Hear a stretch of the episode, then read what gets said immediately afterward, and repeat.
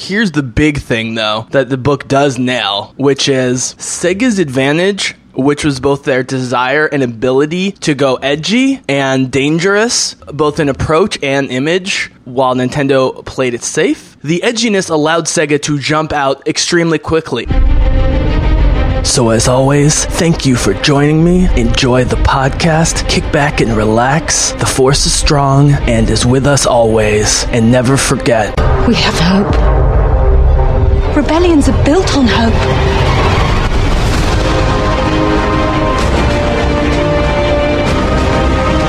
They've no idea we're coming. Take hold of this moment. The force is strong.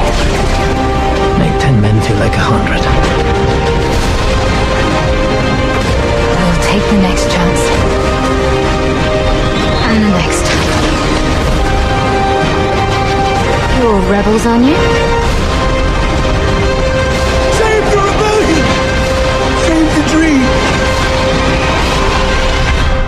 Bizzle. You called the Jesse James. Jesse, aka the Bizzle. Yo, the Bizzle, thank you. the Bizzle. Thank you, the Bizzle. Yeah. The Bizzle. All right, ladies and gentlemen of the Bizzlecast, welcome back to the Bizzlecast. Here for my second edition of the Bizzlecast book review, which I've already renamed to the Bizzlecast Book Club, basically because I realized that we're doing more discussion that is launched from these books rather than you know doing a traditional review of these books. So in the first Bizzlecast book club, I talked about Masters of Doom, uh, which was a book about id Software, John Romero, John McCormack, the guys behind Wolfenstein, Doom, Quake, and basically the inventors of not only the modern first person shooter, but the modern computer game and pushing technology um, to unbelievable limits that we are still seeing reverberations of today, but also just the amazing story behind these young, brilliant mavericks who nevertheless had lots of personal issues, got famous and rich way too young and were kind of like rock stars in, in their own world in the early to mid 90s um, and how that played out. Uh, it was also one of the first uh, audiobooks I ever read um, or listened to a couple years ago, narrated by one of my faves, Wil Wheaton. Um, and I actually framed it around mostly a talk with my dad, who got me into computers and who fed my computer habit, games and otherwise, and it was awesome. Uh, but I always knew the follow up was going to be Console Wars uh, with Ethan, one of my main contributors my senior video games contributor and one of the two members, along with Austin, of the uh, Awkward Controller series about video games. And Console Wars, uh, subtitled Sega, Nintendo, and the Battle That Defined a Generation, was a book that came out in 2014 by Blake J. Harris and it follows uh, businessman Tom Kalinske, who was recruited by the head of Sega of Japan around the time that the Sega Genesis was up and coming and wanted to expand heavily into the U.S.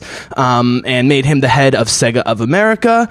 And while it's from the perspective of Kalinske and Sega, it also details the rise of Nintendo and the battle between the two in the in 1990s, as well as the internal conflicts uh, between Sega of America and Sega of Japan, the cultural differences that went on, uh, the cultural changes uh, in the United States around that time, having to do with Mario and Sonic and, and, the two big companies, Sega and Nintendo, and ultimately why Nintendo, who was behind for a few years, behind Sega because of their great edgy marketing, Nintendo obviously won that battle, ended up the stronger for it, ended up having to compete as they do today with Microsoft and Sony, but it would never have happened without this amazing story about the battle in the early 90s between a Sega and Nintendo. And so you get some great video game and cultural history. And Ethan and I have an amazing discussion about it. And we do talk about the book and tell some stories and anecdotes from the book. Um, but we don't spend too much time, you know, summarizing the book. You guys should go read it. You can also look it up online. It's called, again, Console Wars by Blake J. Harris. Highly recommend the audiobook as well. It's excellent. Um, and has actually uh, been licensed by Seth Rogen and Evan Goldberg um, to be made into a film adaptation. I don't know if that's going to happen. They do do a very funny um, intro to the book and sort of a prologue, um, but this is a story that was written as a story and not just a nonfiction book. It, it, you, if you just picked it up as we talk about, you might not know if it's fiction or nonfiction because the writer Blake J. Harris tells it um, almost like sort of an epic novel. Is battle between these two titans um, and is based on tons of interview and research, but reads more like a novel than a traditional nonfiction book. So I'm going to save the rest for our podcast podcast. Ethan and I uh, basically started talking about it before I was sort of officially recording, and I was eventually like, you know what, let's just start recording and, and go into it. So I wanted to do this little short intro to give um, some context, and as I lead in, you're going to hear Ethan tell his story about um, he's much younger than me about uh, you know getting to play his mom's Game Boy Advance as a youngin, and now you know leading into him being a major uh, fan and player, um, even competitively, of video and computer games. We're going to talk about all of that. We're going to talk about Sega and Nintendo, the evolution of games um, over the years, and the cultural impact and all that good stuff. So thank you for joining me on this second edition of the Bizzlecast Book Club, and let's lead right into Ethan. Okay, man. So just in order to get some. Uh, context about your experience uh, being you know uh, you know a, a kid of the 21st century basically. Um, and I, I know that you know we talked about your first experience being with, with, with Nintendo. So tell me about your, your early video game experiences um, and we'll kind of lead from there into I, I guess we'll sort of go backwards in time from there and contextualize it. And I'll tell my story as we kind of time travel backwards. So tell us your sort of early experiences with with video games um, specifically Nintendo and, and we'll lead from there. Yep, sure. So, um, a couple of basic, boring PC games, which then led to me having a Pokemon game and a Game Boy. Uh, and then I was always like a generation behind as far as like the technology went until high school. So it went from a Game Boy to 2008, eventually having a DS. Uh, which then led to a 3DS actually on release a year before high school, but uh, with a 360 coming a year later. But the 360 was at the end of its life cycle, so it was basically already behind. I was gonna have a like the one was coming out like a year later, so I was I was behind there because I didn't actually get a one until uh, like second year of high school, and first year of high school I got a PC. So at that point I had finally sort of caught up, but I wasn't fully up to date, which eventually led to by junior year of high school I was fully caught up and at the current generation. Yeah, it's funny. It's funny you say that, man. Not only did I get a DS in 2008 as well, I also got a PS2 in 2008, so I was behind on both generations, and I never owned a console before. I briefly had a Sega Game Gear, which we'll get back to, uh, as a kid, Okay. uh, but I don't think it lasted very long. I don't remember what happened to it, but I never had a Game Boy, never had a Nintendo. We were allowed to have computers and computer games in my house, but no no console, so I was always playing at friends' house. Uh, but I, I was working at a camp in 2008. You know, I was well out of college at that point, and we, you know, th- there was a lot of like long, boring nights with nothing to do. So we drove to like the nearest town. I got to use DS, and There you go. we we did the um uh is it Wi-Fi or Bluetooth? You know that you can do when you're like we used to play Grand Theft Auto against each other wirelessly on the. Uh, Oh, on the on the DSs, it's um it's download play. It's DS download play is what it's called. What's what's the protocol though? What, what what's the is it use like basically local Wi-Fi essentially? It, it, it, it's some it's some local peer to peer connection. Yeah. Yeah, yeah. It's not Bluetooth Yeah, though. know. It's way better I'd. I'd have to I'd have to Google it, but it's some. Well, actually, it's not Bluetooth specifically. It's some form of infrared, is what it is. We Um, we would try and stretch it far because he was like in a cabin that was like a, at least Yeah. a few hundred feet away. I think we got it a few hundred feet and it would still work. Uh, Yep. And we would push it. But anyways, so that was kind of new for me. And then uh, I had to move back home briefly uh, and I got a job. And so I was like, all right, I'll get a PlayStation 2. I can't afford a PlayStation 3. And then in 2012, I got a PlayStation 3. So I was behind. So me having a PlayStation 4 now is the first time ever that I've owned the console of the generation. And maybe we should just define this for people who might not know what we're talking about when we talk about generations. So we'll start defining some terms. When we talk about being a generation behind, what are we talking about?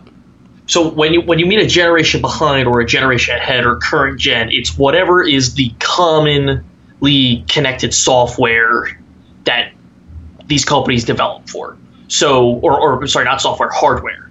Um, so if like the current generation now is the PS4 line, the Xbox One line, and whatever hardware you require to run the current uh, generation of PCs or what and whatever else you want to extend that to. If you want to extend that to the Nintendo Switch and the Wii U, you extend it to the Nintendo Switch and the Wii U. You want to extend that to the new quote quote quote air quotes new 3DSs and the 2DSs that like that that that sort of thing. That's the generation versus say the DS Lights. Like that that that's what you're going for. um, or the DSs versus the Game Boys. Like that would be the difference in generations. Absolutely. And, you know, again, as someone who grew up with computers uh, and who was modding computers as a kid, um, obviously I would, you know, do a full upgrade occasionally when my parents can afford it and would let me, but I was also adding hard drives and RAM and video cards and sound cards and so forth. Um, so this this was kind of new to me when I started getting into consoles. That there's this big release every. It's usually what five, six, seven years in the in the video game world generally. And one of the one of the um uh sort of Which is long, by the way. which is long. Um, but what, I think one of the interesting themes, man, to talk about, and you and I have talked off mic as you've read the book and I reread it, is sort of Sega and Nintendo both kind of got stuck in their ways. But what's interesting is Nintendo has remained stuck in their ways, but their ways are successful, and Sega got stuck in unsuccessful ways. Um, and you know, I always joke about Nintendo being kind of conservative, playing things conservatively, not politically. You know what I mean? Like, um, Right. like you know, always underproducing instead of overproducing. You know, uh, creating a tight market, supply and demand, um, slow to innovate, focusing less on being the best technology um, and more on you know the best games uh, and their image and so forth. All these things we're going to get to with Sega. But I think it'll be interesting as we go back to see how little Nintendo has changed in some ways until now with the Switch. And so, just to tease, guys, we're, we're just giving some modern context, to, just in case you're not, you know, at all steeped in the lore of Sega versus Nintendo um, in in the late '80s, early '90s. Um, and then we're, we're going to jump back, and then in the end, hopefully, it will lead naturally back to the present for our, you know, for our closing. Um, uh, talk about you know what has changed and what hasn't changed, and I think you know uh, one maybe our final topic, Eth, just to tease now um, and give us an endpoint is sort of the way in which Nintendo has really started to innovate in new ways with the Switch and everything around the Switch, but also drawing from their their past. Um, so everyone's familiar with Nintendo, right? I mean, everyone's played a Nintendo system of some sort. And as you and I have talked about extensively, and anyone knows anything about the video game industry, Nintendo hasn't dominated the um, non-portable console market um, other than the Wii, which we maybe we'll get to. It's not in the book, guys, because we're you know we're talking about the '90s. But other than the Wii, Nintendo has made a lot of their money on portable systems, right? Ethan, I remember you telling me. I think you said like your first like real experience of, of deep diving was was Pokemon on your mom's Yeah. Game Boy. Yeah, so I had a, I had a, I had, my mom had a Game Boy for whatever reason. Um, a Game Boy Advance, the big, Ah, not big, but the, that's the, the, Nintendo's the, brilliance. The elongated, They get the parents, they get the DS. moms. Yep. and then um, and then a friend of mine uh gave me the Pokemon game, and uh, I it, Can you can you That was it. can you encapsulate that memory of you know you still love Pokemon and you're definitely the guy that can still play like old school Pokemon and love it. You don't give a shit about the graphics. You just like the good Pokemon games. I, I boot I, like I, I have the I have the, the that first Pokemon game on my phone at any given time that I can emulate and play. I just like I just do it for fun. Like I boot it up, I can be like, yeah, I can play this one. Um, and do, do you have a a specific memory of, um, like, okay, let me ask you some specific questions. Did your parents limit your time with video games early on? Hundred percent, hundred percent, Mm-hmm. hundred percent. Weekends only was the first. First grade all work. First uh, Mm-hmm. weekends only. That was the first thing. Now it's interesting. It's interesting to start with Pokemon. This is similar to my experience playing uh, the old school RPGs we talked about in our last podcast. In that, in both cases, you can literally play one game for hundreds and hundreds of hours. Yeah. Right. Yeah, and and for, and for me, who only had that one Pokemon game, Right. Uh, and anybody who knows Pokemon knows that you only have one save. Mm-hmm. You don't get multiple saves. I was I, I restarted these Pokemon games for the hell of it, which is seems like Pokemon suicide for a lot of people. Mm-hmm. Um, but for me, it was like that's all I could do. Is that if I was bored, I could restart the game and like try it a different way. Mm-hmm. Um, And by the way, um, start talking about ways in which Nintendo is very conservative and, and uh, slow in some ways, but also extremely innovative in others. Many, many, many people within and outside of Nintendo thought Pokemon was going to be a disaster, and there was no way Westerners would ever be into it. It was like totally Yeah. a shocker that it became like the best selling game in the world.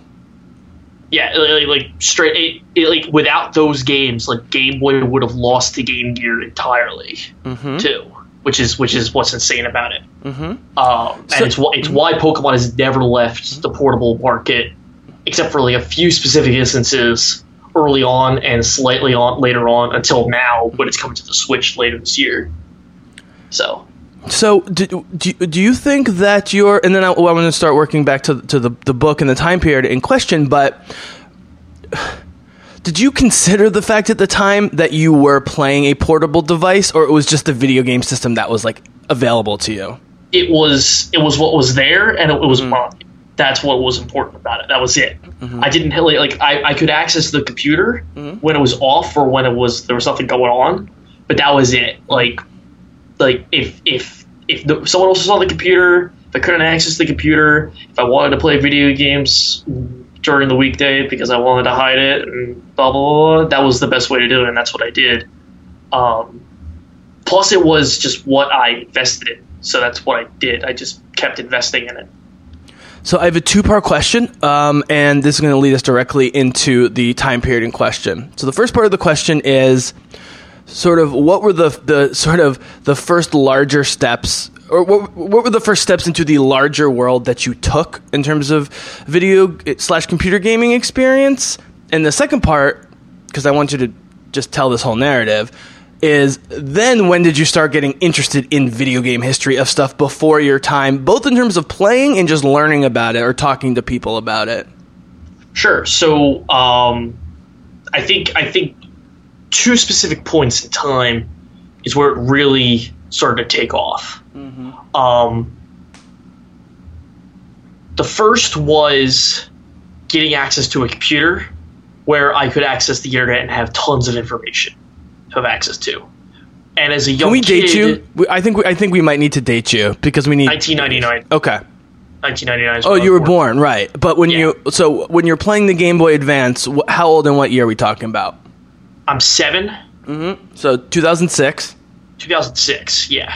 And a year later is when the the the, the DS Lite would come out, I think. And then internet. I mean, you know, I was And using. the, the Wii the Wii would come out a year later. The Wii would come out a year later. Is basically where I'm at. And YouTube was still fairly young. so d- were you using Google did Google uh-huh. didn't own YouTube yet. Google didn't own YouTube yet. That's how young I am. Right. Well, to date me, I was using America Online in the early '90s. Although Okay. I got to direct internet very quickly. I, I, I quickly tired of that constrained Oh, internet I got- experience. I, I know what dates me. Yahoo Mail was still more popular than Gmail. That's what dates me. Yeah, I, I, Uh, I finally closed my Yahoo account like a year or two ago. Uh huh. I'm surprised people still use Hotmail. Oh yeah, my my sister's husband, who's a total like you know old school anti tech guy, I think still has a Hotmail address. Um, but so did you when you started using the internet? Did that lead you to start playing? Computer games, which you know, if you're listening to this podcast, guys, you probably know that there is, or at least used to be, a vast difference between the types of games available uh, for uh, computers and and consoles. And when you were a kid, that was still kind of the case. Like they weren't mass producing. I guess with Microsoft getting into the market, right, with Halo and stuff, st- st- so suddenly uh, you started getting cross-platform to computers from consoles. But that was never the case growing up. I think Final Fantasy VII and Tomb Raider were like two of the first games to ever c- to cross successfully. Oh yeah. So just talk about yeah. So talk about you you moving, learning the internet, using computers, starting to get into computer games, a- and your fascination with technology. Because I think uh, this is leading towards you then learning more about the history of all this, right? Yeah, yeah. I mean, like, just just experiencing, well, being a young kid, watching a ton of YouTube, and then like moving into gamer centric, basically put me in a position where I had was not was not used to pop culture at all, was not very experienced in gaming at the time, and uh, having access to a wealth of knowledge, especially when the internet was younger and wasn't it, like, it still hadn't really, really hit the pop mainstream culture that it has today. Like, it was still like, like gamers were in a much bigger role, especially on YouTube and the internet as a whole at the time. So being in that position forced me to learn and adapt quickly so I could be invested and enjoy more content on the internet.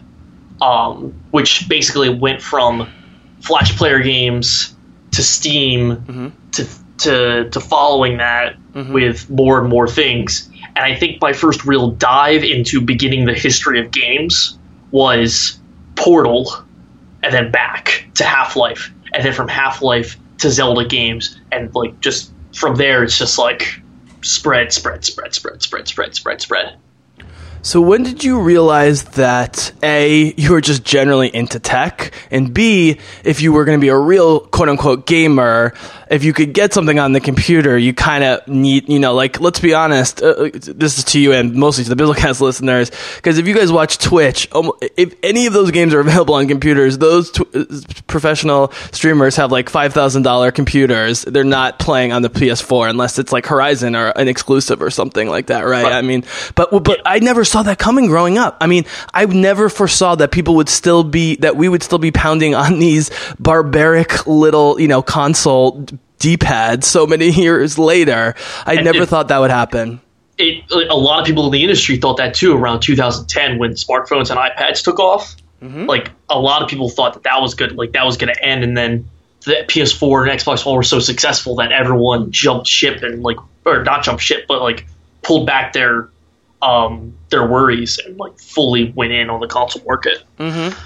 So, Um, so uh, by the time you started having access to computers, learning about computers, was it already? Uh, again, I'm, uh, you know, my my knowledge of, of the transition, let's say from 2003, 2004, 2005, basically from 2000, 2010, it's very hazy because I was in college and then I was working in the city. I wasn't doing anything having to do with gaming. I was only using computers for work. I didn't have any types of games, anything like that. Um, and so it was like I suddenly woke up and saw that the technology was changing and that the computers were, you know, making a huge comeback because you could get all these great games on the computers and you wanted it because of the graphics performance. And then, and then now you can stream and you want to use a computer and all that stuff. That didn't used to be the case.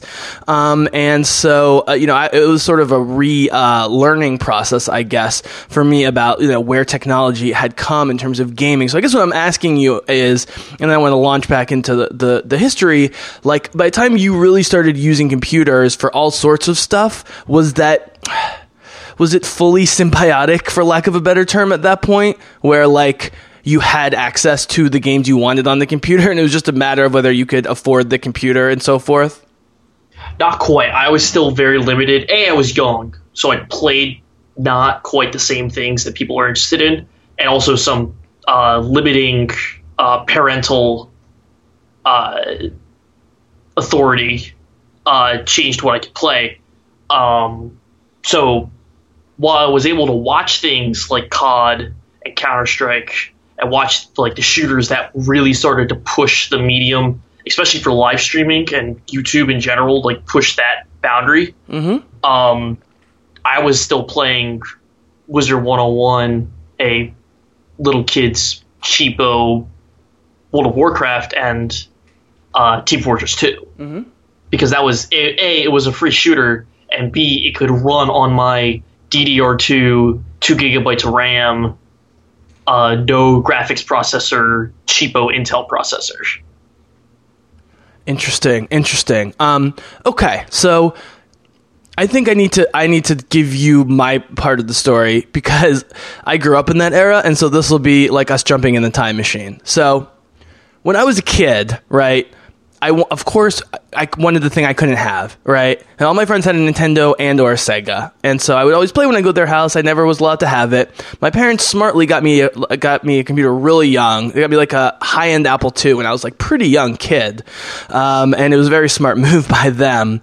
Um, I still, you know, of course, uh, desire to the, the consoles, but interestingly, man, I very quickly became a computer snob without realizing it because back then, as I mentioning, th- there were not a lot. You couldn't get platformers on computers, but we had. And this is where the Masters of Doom connection comes in. We had strategy games, we had role playing games, and we had first person shooters, none of which were available on the pathetically low powered consoles. And maybe we'll talk later about how consoles are still kind of pathetically low powered, but they were really pathetically low powered compared to computers back then. What you could get with a $2,500 computer, no way it was going to be able to run Doom. Now, eventually those games, you know, did get ported, but at the time it was, it was never going to happen. And so I felt like I got a mouse, I got a keyboard, I got a fucking joystick for flying TIE fighters around, you know, like I felt like I had the best gaming system and I did, you know, but like, let's talk about the conception of the console just philosophically, and this will lead into the Sega Nintendo battle. So, having read the book and obviously your experience with both consoles and computers, why do you think something so basic with so few controls and so little processing power became so popular um, in, the 80s to the point where it dominated the gaming industry for almost 20 years uh, before now we see computers making a comeback? Sure. So uh, I think the I think the primary thing is that uh, as as the book shows off is it tells us like the that the arcade market is what was really like taken off, and then when the arcade market t- started to fail a little bit because of lack of interesting games, um, and the general need to stop, everyone needed to stop putting in their quarters into a machine because they felt like they were starting to get ripped off a little bit. You nailed it. You nailed it. Um, the the idea that you can buy your own entertainment system and then play it from the leisure of your home without having to walk down the street to the arcade store uh, help help credence with a parents probably uh, sick and tired of having their kids ask them, "Hey, can you give me five more quarters?" And uh, also, just in general, the prices back then for some of these systems were not too bad, actually, if you think about it in the long run. Mm-hmm. Um, Let's just jump were- in there. Let's jump in there. That's a great they, point. they were consoles for the time. If, if you if you match dollar per dollar value without inflation, is is cheap in, the idea for the for a console at the time. Mm-hmm. Uh, it hasn't been that long that inflation has been that influential for it. Um, because we're only talking thirty years. But I, I can I can give you those numbers roughly. Um, Yeah. the dollar has essentially doubled since the beginning of the Clinton administration in the early '90s. Okay. so so if we were to, it- so four hundred dollars for a console is actually still reasonable. Right. And one of the Really first things Sega did, so let's just get into it, man. Because, guys, so um, Ethan, I, I didn't mention this to you because I knew this was going to happen. We were going to have more free flowing conversation. You guys heard that I, I did a, like a five, to seven minute intro before this where I kind of did a very quick history of, of the actual book more chronologically and pointed you guys to some sources that you'll check out. Um, because we're not here to give you a summary of the book. We're talking about our experience uh, mixed in with what we learned from the book and uh, in the industry, but also you know our own life experiences and and so forth. Um, so uh, just to jump in though, directly with the console wars, one of the first things Sega did before they even got Sonic going, which is what what launched them, and we will get into Sonic versus Mario and sort of the image war between the, the between the two companies, was try and out a lower price uh, Nintendo over and over and over again. So when it started, I believe both systems, I believe Nintendo was selling for like 199 and Sega was selling for like 179, but it got to the point where you could get a Genesis for less than $100 new um for like uh, 95 bucks or like 100 We have we have Sonic in the box. Right. Which wasn't supposed to happen. And Tom Kalinske, who's the American CEO and, the, and sort of the hero and main character of the story, was constantly having to convince Sega of Japan to take short term losses for long term gains, which of course Nintendo understands innately, and which is why they won. We'll get back to that. So he was constantly having to beg them. They're like, we're going to lose so much money dropping the price 20 bucks here, 30 bucks here. Like, we can't give them the game for $99. They're like, yeah, we're selling them the, the you know, system so they come buy everything else. You know what I mean? And so so I guess what I'm saying to circle back, you nailed it with the with the quarters thing because let's be honest, if your kid's pumping twenty bucks, thirty bucks a quarters a week or more, you know, you get a Sega for three weeks worth of of arcade games, you know, and games back then were like 20, 30 bucks, and so if you double everything, ninety nine dollars system, that's two hundred dollars, two hundred dollars for a sixteen bit system, which back then was brand spanking new with a game, that's two hundred dollars today, man. I mean right? I mean, other than Nintendo's portable systems, that that's cheap. That's really, really cheap. And Nintendo, uh, you know, it took a while to start matching that strategy. They really didn't want to. Um, and, uh, and if you look at the sales numbers, um, uh, Nintendo never really, again, until the Wii, um, which we might have to talk about because the reason the Wii was so successful was because it did something brand new that never been done before. Um, but uh, for the most part, Nintendo's sales numbers dropped with each uh, relative to the market with each new system. First, it was Sega, and then Sony, and then Microsoft. You know, so first there were two, and then there were four, and then there were three, and so forth. Um, but uh, so the price war was one of the first things that happened, and so it just it became too, um, as you pointed out. Um, I'm just kind of expanding on. It became too impractical to keep pumping quarters into these machines when you could just buy the games and own them, and, and you end up saving money in the end. Plus, you get the kids, you know, at home. It's safer. You're not driving them around, right? There's lots of lots of practical reasons. You also have to look sort of historically at the growth of suburbia in the 70s, 80s, and 90s. You know what I mean? Um, things got further spread out, and just the economy changed. Um, but let's not forget, man, where Nintendo had their first success, Yeah, hundred percent. Um, which was Donkey Kong. Yeah, which was Donkey Kong. which was in the arcades. yep, So yep. They So put it. They put it in the arcades, Yeah. and then uh, well, it, th- that was to solve specifically. That was to solve the lack of the issue that arcades weren't arcade boxes weren't selling because people were kind of done with the fad. Mm-hmm. And then they kind of took off from there because they because they finally made a game that was interesting again. So, just a quick sidebar about the book, guys. Um, if you didn't listen to one, our previous podcast, which is the the author of the book, um, Blake Nelson. Blake Nelson, what's his name again? Why do I keep forgetting his name? Blake Harris. Sorry, Blake J. Harris. Um, is very open that while he did extensive research and interviews and all the major facts and character portrayals are, are very accurate from all I can tell from all accounts, he definitely embellished some of the dialogue um, in order to make it very conversational and, and feel like a movie, right? It feels like you're reading fiction even though you know it really happened and the facts are there to support it. Um, but it's just an interesting experience, especially when you're listening to the audiobook uh, with a guy who's very, very lively and, and taking on the personas and stuff. It's it's quite entertaining. Um, pretty much unmatched for nonfiction that I've read. Normally, you can tell when it's fiction, nonfiction. If you jumped in with this, it's it, it is told like kind of an epic tale of you know corporate competition and personal rivalries and and all sorts of stuff. So that's just one thing, guys. There's a little aside about the book. Um, and you have to sort of take that with a grain of salt. But the other thing, Ethan, is I think the reason I love the book, and I realized this more on the second time, isn't the main narrative, but all the anecdotes we get, all the little stories, right? All the little, like, the time they were testifying before Congress to try and prove that they weren't, you know, peddling violence to kids. And the Sega guy, like, accidentally blamed Sega instead of Nintendo. Yeah. You know, because he, he was just so nervous in the moment, and there's like a Freudian slip, and and Yep. you know, and and, and when this after they had the Sonic delay, they were gonna try and like pump up Sonic by having it in the Macy's Thanksgiving Day Parade, and the Sonic balloon like exploded, right, or something like that. I mean, they're like all Yeah, these they, crazy they high. said it got they said it got like it popped or something on a pole or whatever. But what the thing about life, guys, in, in business, you know, b- business just magnifies all the insanity of life. But the thing about life is karma kind of exists. And you do have to kind of, though, get lucky in times. And so while Nintendo definitely deserved to win against Sega for reasons that we're, we're about to go into, Ethan, I think is fair to say, Nintendo also got some breaks at the right times, and Sega definitely got some bad breaks at some at some bad times. I'm gonna give you an example of this. Maybe we can start telling some stories and then our interpretations. We're talking about Donkey Kong, right?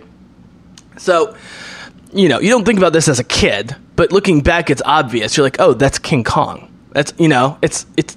I mean, they call him Donkey Kong, but it's obviously King Kong. So what happens? Well, Universal Studios sues Nintendo in the '80s for all their worth for stealing their copyright. Problem is, they didn't have a copyright on King Kong. And on top of that, the judge uh, who was presiding over the case, decided that it wasn't. It, it was other than the Kong name in being vaguely of the same species, there wasn't enough of a connection to make a case. And not only did he dismiss the case, but he forced Universal to pay Nintendo millions of dollars in damages for dragging them through this.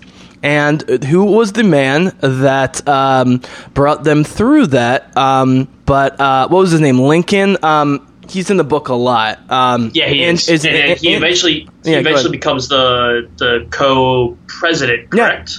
Yeah, yeah. Li- uh, Link, uh, is it Andrew Lincoln? So No, yeah. it's So there were two main guys. So the lawyer's name, last name was Kirby, which is where we got the name Kirby uh, for for our cute little pink friend. Um, and, uh, and but the business side of that whole lawsuit was was this guy Andrew Andrew Lincoln or something. I don't have it in front of me. And he ended up becoming, along with the, I guess, son-in-law of the CEO, right? Of- Howard. Howard. Howard Lincoln, right? Howard Lincoln, and he worked alongside um, the son, the the the the Japanese guy who ran Nintendo of America at the time was the son-in-law of the CEO of Nintendo, essentially. Yep. Yeah. But Lincoln was the main guy because he was the American, you know, the way Kalinske was for Sega. And their personalities very much represented the companies. Lincoln was very buttoned up. He was very together. He never lost his cool. He always expected to win. Kalinske was a bit more fiery, a bit more emotional. He always wanted to push the envelope. And, and their two personalities really uh, ended up driving uh, the company's approaches. Um, and, uh, you know, uh, and in both cases, the, you know, what, what, what you guys have to understand out there is that all of these companies are based in Japan or, or Asia of some sort. And so, especially back then when communication wasn't as fluid as now and in cultural understanding, I mean, it's still such a huge gap in cultural understanding between East and West, obviously, in the world. But it was greater then. We didn't have email, calls were expensive, there was tons of flying back and forth, very little cultural understanding. No one could speak uh, English from Japan and vice versa. And so it was a constant battle of Americans and Japanese pushing one another. Um, but then there were also battles within Japan, Ethan. I wonder if you could, t- being a Nintendo expert, could talk a little bit about your understanding of these sort of. Um, they almost have these little fiefdoms, um, little mini kingdoms within these giant uh, Japanese corporations where they, they fight over various things. At least that's how it's portrayed in this book and what I've read about Nintendo. Um, and that's why when um, uh, guys like um, uh, uh, uh, Miyamoto rise to the top, that's very remarkable, you know. And he's he's worshipped as a god. Like I don't think he can go out in public. uh, At least he couldn't for a while. He was such like a superstar. But for the most part, there was a lot of jostling, more so in Sega than Nintendo. But it definitely happened in both. Um, and the Americans couldn't understand that because that's not how American business philosophy works. But Japanese business philosophy is much different, as you might imagine, um, having v- very different histories. So let me just ask that question, man. Be- before we go Nintendo versus Sega, what was your feeling about the not the not the sort of way it was portrayed, but like what, what was your understanding of, of the dynamic between the Japanese side of these two giant companies in, in the early '90s and in the American side? Was it um, I'm sure you expected some conflict going in, and you knew some stuff. But did, did did it surprise you how much like almost daily conflict there was between uh, Sega of America, Nintendo of America, and and their Japanese counterparts? Yeah, I mean, like, so what it seemed like the the what I got from the what I got from the book was a little more than just like as Kalinske was describing it. He was like the pride of like like that Sega of Japan felt like hurt that the American who came in and changed up not only their whole like their whole business plan and how like and that that he came in there and was being disrespectful and that he actually like it actually the plan worked out so much so that they felt they felt like their pride was gone because they not only like had their whole like direction shaken up but they also had their like stature shaken up because Nintendo or Sega of America was making more money than Sega of Japan. Mm-hmm. um, and so they felt they they felt uh, they, they they took a hit to their pride. But then there was also I think there was also just this idea between both, like on both sides, where it was, uh, that they could not get over their by rate their by international audiences, and that since a decision had to be made almost unilaterally, almost all the time, it had to, if the decision was made, it was unilateral, so it would affect both countries, and so both companies had trouble with this internally because they couldn't ever. It was so hard to come up with the same idea or an idea that would work uh, unilaterally. It was just so hard. They couldn't ever. They couldn't. Almost, they almost never agreed on anything. And so both companies, I imagine, ended up trying to say, okay, well, this works for us, so we're going to do this, and then it would not really think about how it's going to affect the other the other country. Absolutely. And, and there's, you know, there's this.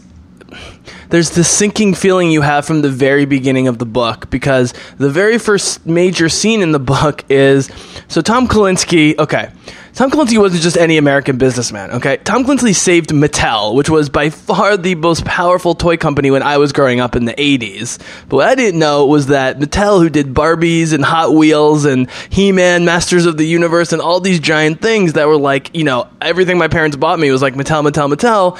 They were in a fucking shitstorm uh, in the late 70s and early 80s, and not the good kind. And he saved, I mean, he saved Barbie. Like, he was the guy who turned Barbie from the one blonde haired, big boobed Barbie to like all the different Barbies. I grew up having all the different Barbies, but that was just starting, man. Like, before that, it was like just the one Barbie.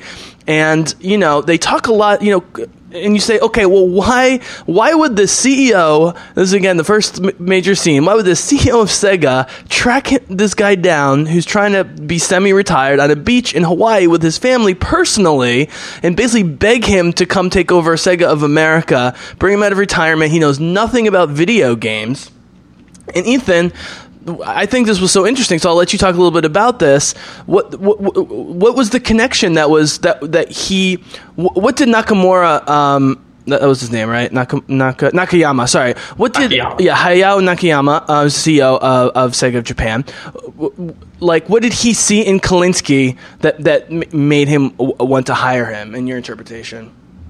Uh, Kalinske's very much the the uh, the in the ring boxer who's not gonna sit, sit like take take a take a seat for four rounds and then come back in the fifth and slug it out.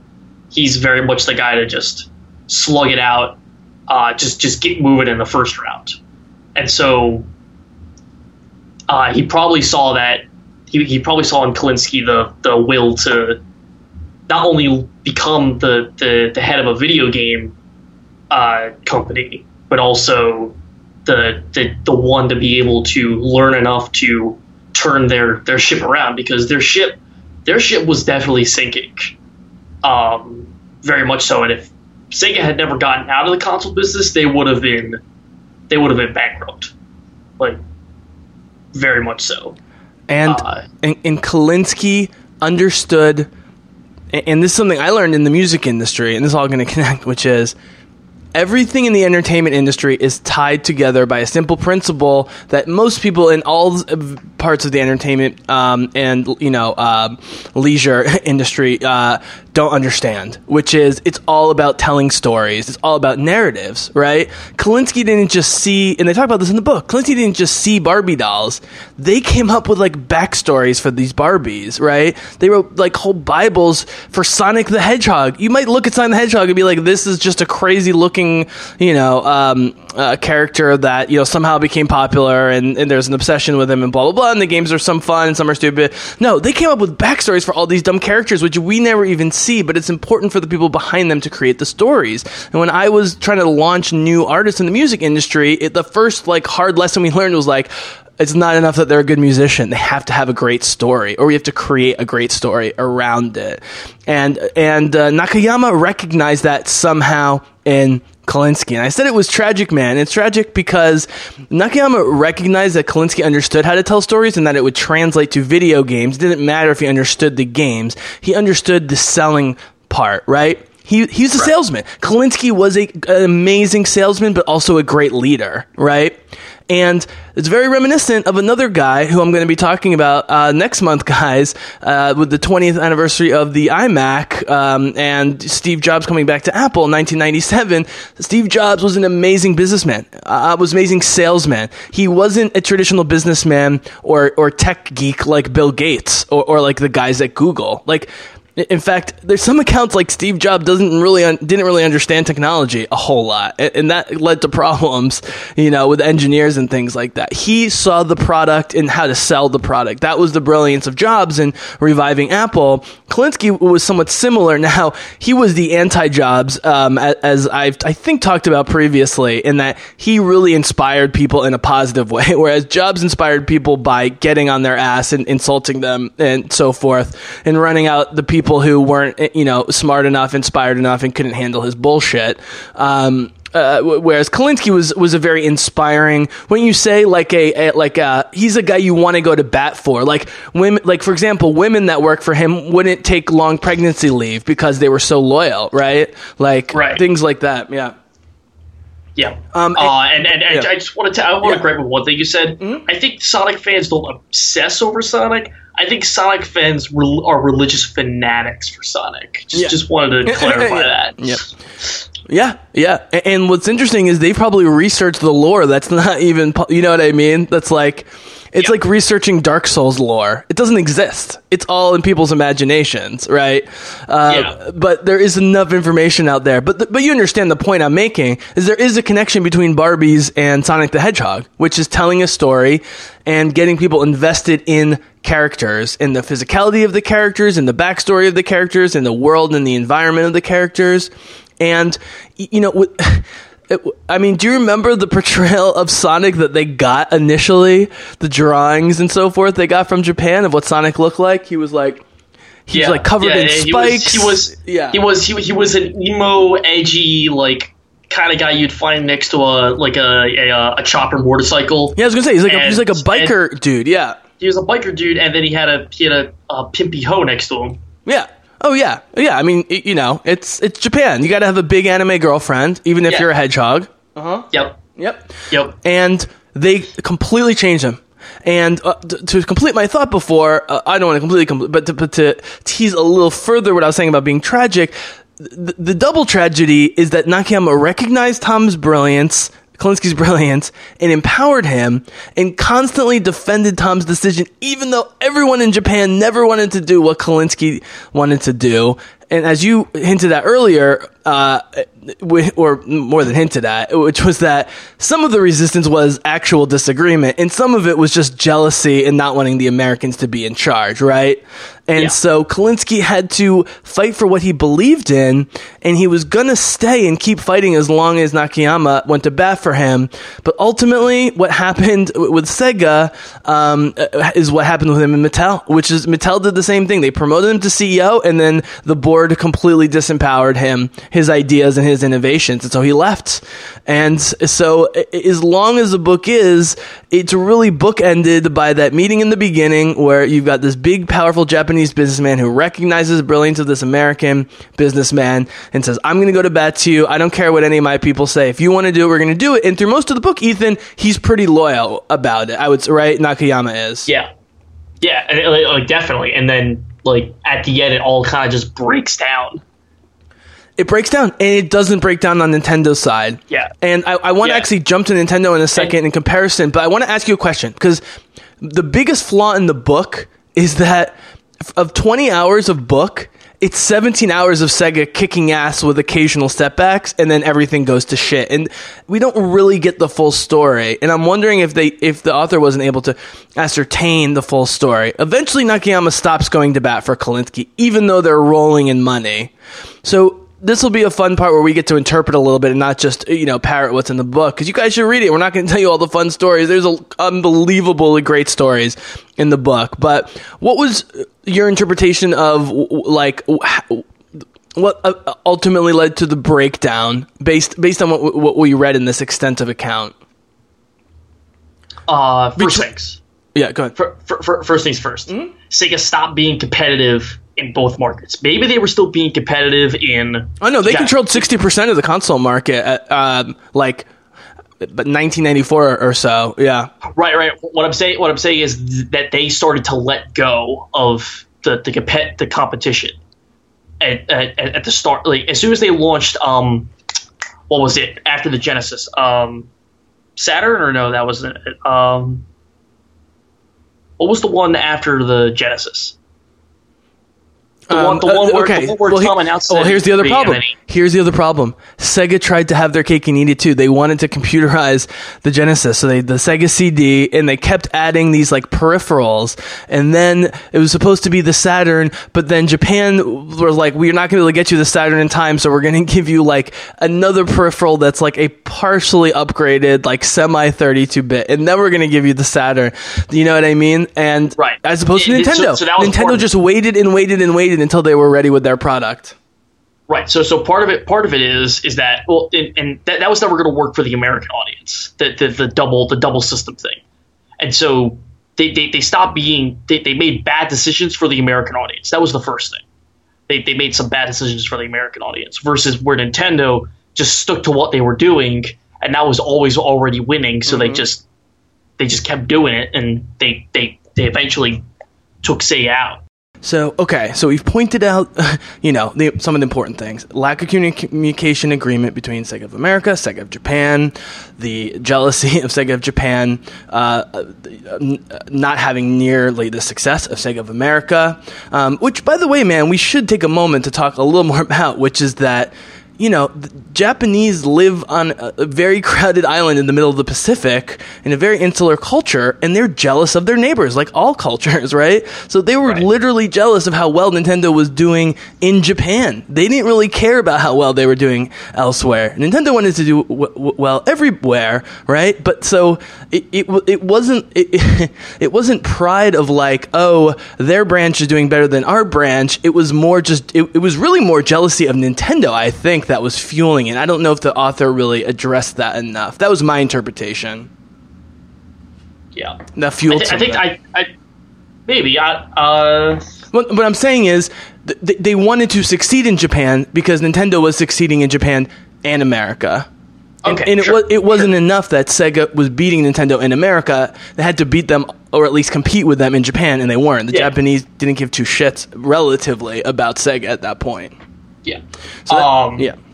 so so so the, the the the fact that they stopped being competitive in America was a crucial mistake because as you and I has discussed as much as gaming is a much bigger pop culture thing over in Japan, there is a much bigger uh, gaming audience over here in America. And so by losing all, by stop being as competitive as Nintendo was, and as just as PlayStation was coming in, which is about the- part of my other point, like you, you started to lo- you lost a lot of your audience, and once you lost a lot of your audience, you stopped making as much money, uh, which is crucial. Um, and what definitely led into them stop producing consoles. Um, and then that brings me to my third point, which is Nintendo kept, actually stepped up and started to be more competitive than they already were, and started to be more um, out there with the people. Like they started to take a different attitude. And if, as the book describes, Nintendo was the Nintendo was the tortoise, and Sega was the the hare.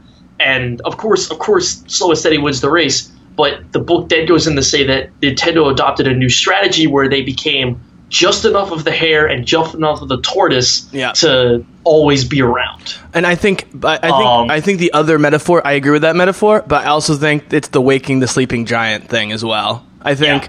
Sega stirred up competitive juices in Nintendo that they didn't realize they had.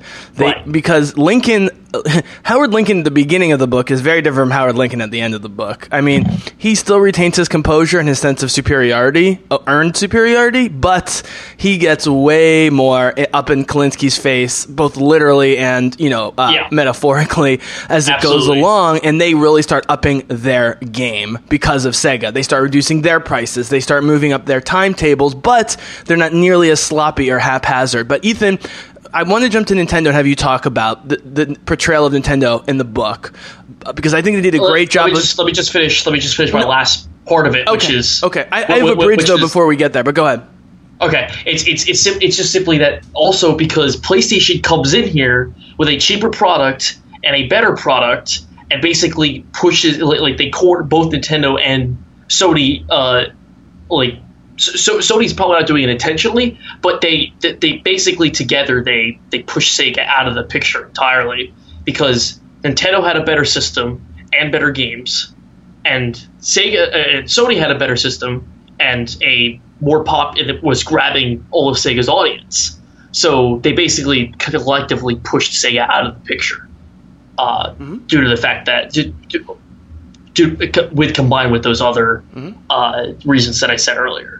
So Right. So here's here's the big thing though that the book does nail, which is Sega's advantage, which was both their desire and ability to go edgy and dangerous, both in approach and image, while Nintendo played it safe and was, you know, what I mean, calling Nintendo in the 80s and 90s Disney of, of video games could be an insult or a compliment depending on where you're coming from.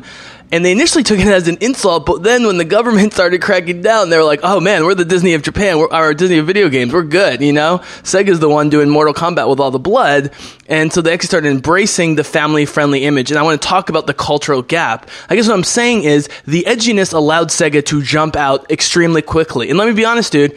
And this is all about how old you are, right? The Sega Genesis became popular in the U.S. I believe around 1991, right? Sonic was 91. Okay, I was 10. That's like perfect console age. We all wanted Genesis. We were over Nintendo by 1991, man. All my friends had or wanted Genesises. Yeah, And, dude- and then and then yeah. and then any any of your any of your older peers at the time were also interested in the Genesis, which if if you know anything about older brothers, older sisters, Mm-hmm. and I, I do because I, I have two younger sisters, uh, and one of them who I grew up with like was was very attached to the things that I was getting into. Mm-hmm. So that like that that definitely also influenced the idea that was like, wait, if the Nintendo was the console for the younger kids and Genesis is the ki- console for the older kids, well, the older kids are going to influence the younger kids to make them want to use their system, not not their specific system.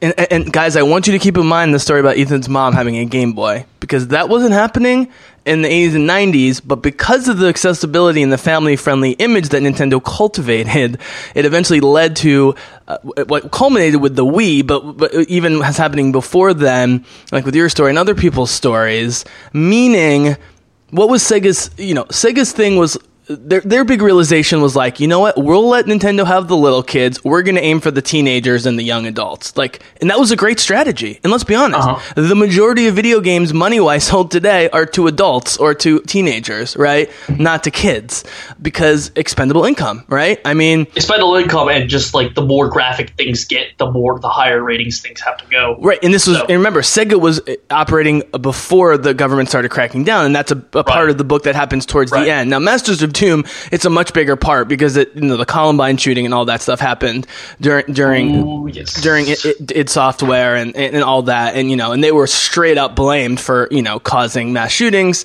Um, I mean, they weren't prosecuted, but you know, they were essentially whatever. Um, but the point being that that wasn't an issue yet. So when they were like, "Yeah, Mortal Kombat with blood, sure, why not?" And and Kalinske, to his credit, was always a little nervous about going like hard R on some of their games, but the business opportunity was too much to you know to to to not take up but it ended up biting them in the ass in the long run because they were sloppy with all the games they were embracing many of which were crappy or just uh, you know edgy without actually being good. And so Nintendo continued to focus on good gameplay it's easy to just say oh Nintendo's family friendly but let's be honest the thing that has sustained Nintendo from the console wars uh, days of this book of of the NES of the NES and the SNES um, to today is a very high rate of good accessible games that a lot of people can be into. Yeah.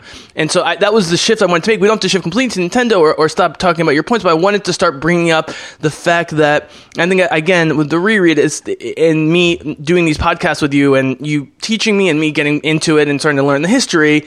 It was like, oh, Nintendo's disadvantage at the beginning of this book in this time period ended up being the advantage in the end. I guess is what I'm saying. Oh yeah, hundred percent. I mean, like just just to take it from like a personal, but also like, and this plays exactly into the book. Nintendo implement like just of their guarantee uh, um, of equality stuff. Nintendo for a long time, and they, they at a certain point they implement this in the book. I don't remember when, around what generation. It was during the SNES though. Um, they start implementing on all of their boxes and all of their cartridges, and every game since Nintendo's ever released that has been an in-house Nintendo product has had a stamp from Nintendo that says this is a Nintendo quality guarantee seal that states that this game is good and that it's complete and that it is a, like it's it's a it's a real Nintendo game. And by the way, And sorry, w- uh, no, no, I, I just have to share this anecdote because I told the Donkey Kong one. Um, so that was a bit of luck, but the one that wasn't luck, that was really the brilliant move, was so in the mid '80s when they first started bringing this sort of prototype, uh, initial version of the NE the Famicom over, there was like a, a good percent, a a small but significant percentage of faulty units that got shipped out, and they spent hundreds of millions of dollars in their currency at that time to completely replace them for people. For it was like a recall, as if it was poison medicine, right? I mean, Yeah. even pharmaceutical companies weren't pulling drugs at that level, even though it was killing people. Like they treated it like it was going to kill the people, and it- that immediately they got more sales out of it because it showed that they were a company that was willing to take hits to make sure that people were happy and that the product was good. And they nipped that in the bud. And while and dude they've continued to have uh, problems with initial product releases. I mean the ds had problems. The 3ds famously had problems in the beginning right? With the screen and the uh, i mean there was like yeah, yeah, yeah. Um, and uh, they always have problems with screens for some reason, and th- that sweat was getting into stuff with the with the way the plastic was shaped. Yeah, research the initial. well, none, none of none, none of their screens have ever been with have been glass, which is both a blessing in disguise and a huge fault on Nintendo's part. But uh, anyway, yeah. Yeah. Anyways, the point is, Nintendo has had Nintendo has a reputation of never having technical problems. I mean, I lived through the era of blowing into cartridges because we thought that was a great idea, even though it made it worse, right? Like, and, and all, all the, the study that came out recently that said, "Oh yeah, blowing into cartridges actually harms the cartridge," and everyone collectively in the internet agreed, "No, it doesn't. You're a liar." Well, dude, this was '87. There was no internet. Yeah. With no Yeah. one, there was no one to tell us this stuff. I mean, the nightly news Right. wasn't going to tell us. If no, it- no, I, I, I, Yeah. I know, I know, I know. No, no, no, but what I blew cartridges yeah. as well. But what I'm saying is, if Nintendo didn't address these things in the radical way they did it, it was a smart decision each time. It could have killed them for good because you can't now. You know, No Man's Sky can roll out their product over five fucking years because you can just download patches and we all have high speed internet. So okay, whatever. You couldn't do that in the 80s, right? If you have Oh, a yeah. buggy game or a buggy system, it's over. It is over. Like. Also, something that Genesis tried to really pull off, which didn't really work, was Yeah. the internet. Right. But the point being, Nintendo did understand that customer service is key. Yep, And yep. The Nintendo Power Magazine. And the uh, Power Magazine, repl- they, and they still replace stuff to these days. They Yeah. won't replace anything faulty to these days. They set the precedent, but when they were the only king in town, and this is what I was, I'm always getting at, man, which is not an insult, which is that sometimes being consistent and a little conservative in your ways is good if it's working, you know? Like, we're gonna lose 100 million now so that we can make a trillion 10 years from now, you know? if it, if it, if it works, don't fix it. Mm-hmm.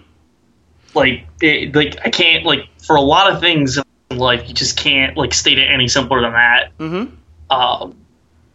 So So one thing that's very noticeable if you ever watch uh, streamers online who you know stream uh, Nintendo, Super Nintendo, and Genesis games is that let's put it this way.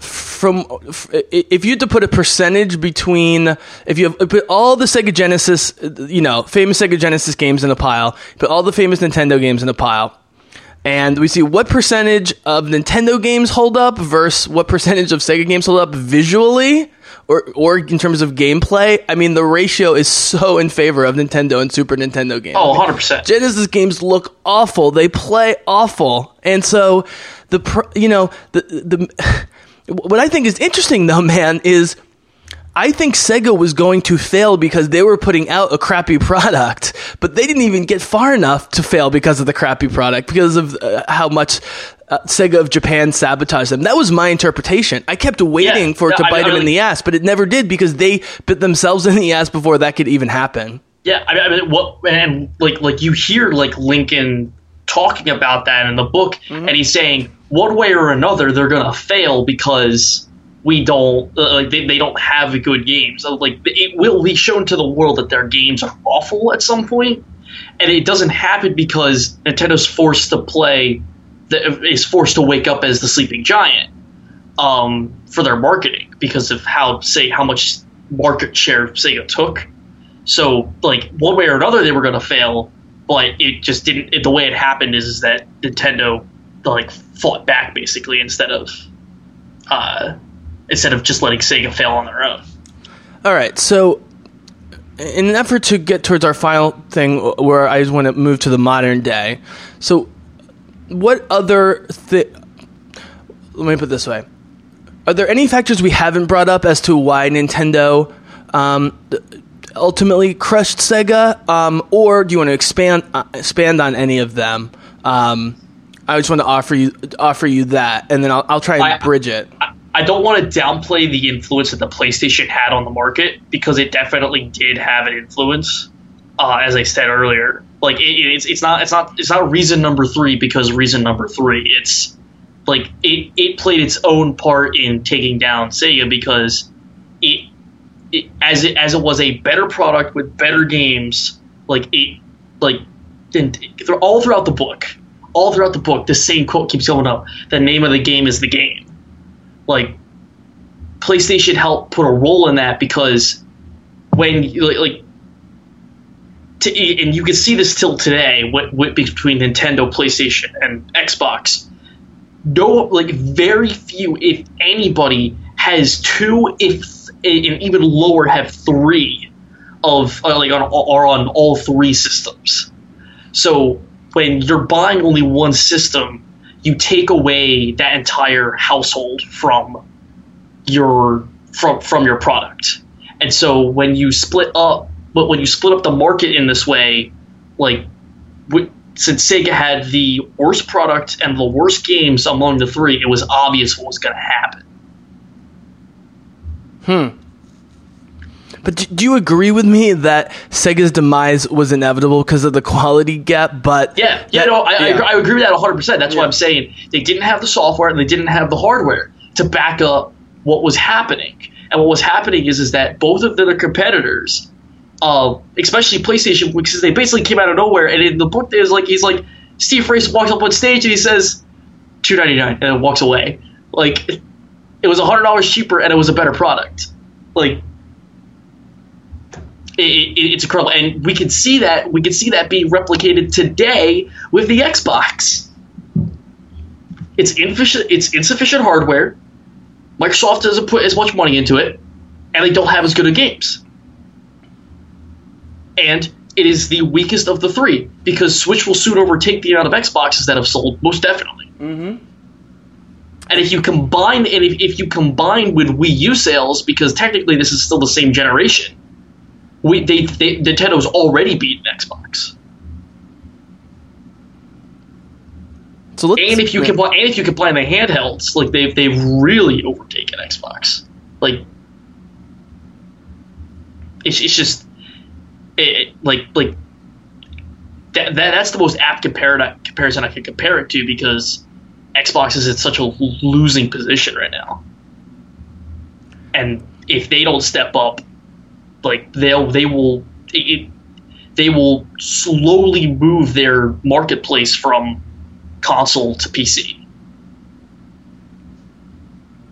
why don't we? Uh, do, would, do you feel comfortable talking about the Sony aspect to this, the Sony twist to the story? Because I think that will be great. Because Sony was, I mean, Nintendo plus Sony was the demise uh, ultimately, right? Uh, Yeah, of, yeah, yeah. That, that's what I've been saying this whole time. Yeah, I know, but can you just tell a little bit of the, the Sony story?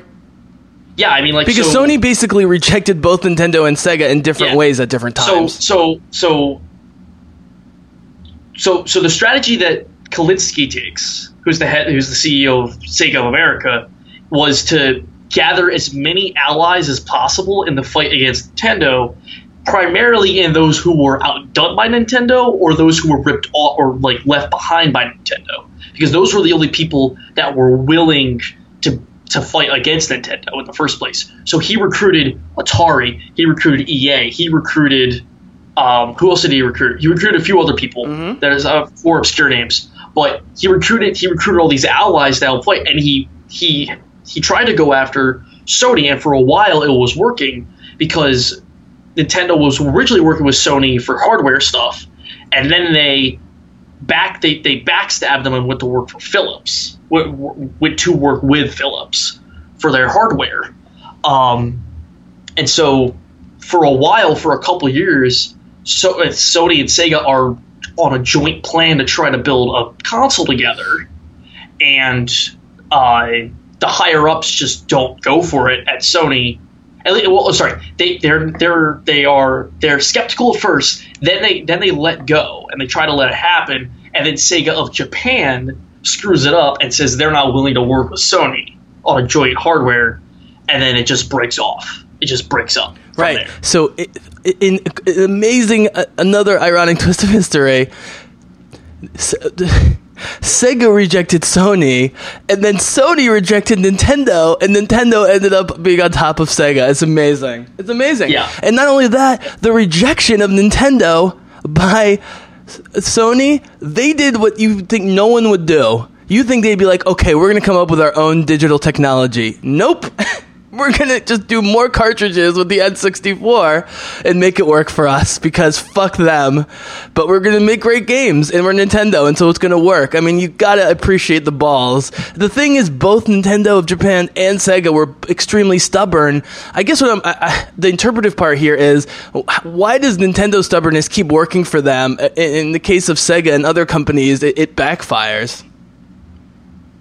Uh, I well, because Nintendo got in and owned ninety percent of the pie, and when you own ninety percent of the pie, you can take hits for a long time. Right, right, but do you see what I'm saying? Like Nintendo, Nintendo digs in about certain things. I guess what I'm saying yeah. is Nintendo picks the. Nintendo has a higher batting average of digging in for the right things. and, and and because and because none of their none of their decisions are are betray bet, betr uh, betrayals of uh, of um uh what's the word I'm looking for um uh, Principle? consumer co- co- co- consumer consumer quality consumer quality or consumer um Well, no, but I'm but like let's uh, okay hypothetical. The decision. I mean, let me be honest. You know who was really pissed about the N64 not having optical discs? Miyamoto was not happy Yeah. about it, and I read the I read another book just about Nintendo a few months ago, sort of in preparation for this and just for my own knowledge, where they talk more about it. Miyamoto was pissed about the cartridge. I mean, he had already designed in his head all these games that would never fit on a cartridge, and he had to scrap them and redesign them. And of course, he ended up fitting it all on because he's a fucking genius, and they've got the best engineers in the world, eh, you know, there, and so they made it work. But I'm saying, in principle, that could have that, that could have ended Nintendo because everyone else was going optical, right? yeah they, it, could have yeah So with Sony coming out with the best hardware, the best new controllers, you know, the optical discs, the 3D technology, Sega was done instantly, and Nintendo Nintendo survived. So let's start bridging to today. What what, what are some of the aspects that allowed Nintendo to survive despite some bad breaks and some bad, arguably bad decisions or questionable decisions around that time about their hardware and so forth going forward? The name of the game is the game right. No, I mean, that- I mean, that- I mean that legitimately though, because like, if you look at quality across the board, back then Nintendo had it like flat out, just flat out. They had it. You had you had some other stuff. So so like, eventually when Sony gets there and they start working on it, like they do have quality, but uh, Nintendo had built a reputation around quality. Well, that's my question. My my question is, with the massive success of the NES, the, I mean, the Super NES over across the world ended up selling more than the Genesis. It also was around much longer, way longer. And let's be honest, Three words as to what ultimately pushed the SNES over the top. You know where I'm going with this? Go ahead. Donkey Kong Country. Yep. Best selling game up to that point ever. They printed, I think he said they printed four or five million ahead of time with barely that many orders and uh, immediately sold out. And Yeah. uh, the guys who developed it, by the way, you guys might have heard of a little company called Rare. Yeah, they pioneered. I mean, we were talking about the 3D, 2D uh, thing, right, with Octopath, but Donkey Kong Country was a very early version of, of doing 3D, 2D hybrid stuff. And there's a, there's a great scene where the Rare guys. Let's be. Uh, uh, so we should tell the story, man. Nintendo oh, worked with almost no one outside of Japan for software. And they were so impressed by the Rare guys, who were these two crazy dudes from England, that they let them design as many games per year as they wanted. They were they were pumping out like 25 Nintendo games plus per year. That's how much they love these guys. And when they showed them the uh, the uh, beta or alpha probably of Donkey Kong Country, you remember that scene? Yeah. And he was Yeah, like, "Oh, is this going to be ready for like our next system?" He's like, "What are you talking he's about?" like, no, this is running on 16 bit. yeah, yeah, like. And not only that, it was beautiful and smooth as silk. I remember that game, man. I remember I was Yep. like, I cannot believe. it goes back it, it, go, it goes back to what I say so many times about video games, mm-hmm. which is for the most part, regardless of your tools, like if you have the right amount of time, you can make it work. No matter like you can make it look better than it ever has before. You can make it run better than it has before, play better than it ever has before. Like you, you can. It's just the way the industry works is you like like and, and this just this just goes to, to to the credence of the rare guys like how brilliant they were like like when you have these massive teams and they don't work out uh, versus these video games where you have so much time to make them and they look beautiful like it just goes into that credence that no matter what you no matter what you're working of no matter how much it like if you have the right amount of time it can get done and it will look beautiful Okay. Well, look, man, this is a conversation we've had since the beginning, and th- this book's a perfect bridge, and we're going to continue having it. So, in effort of wrap- of wrapping this up and uh, launching, you know, further discussions about this in the future, you knowing way more, like, let's put it this way: I experienced Nintendo way before you were born, but since the late '90s, early 2000s, you know and have experienced way more about Nintendo. So.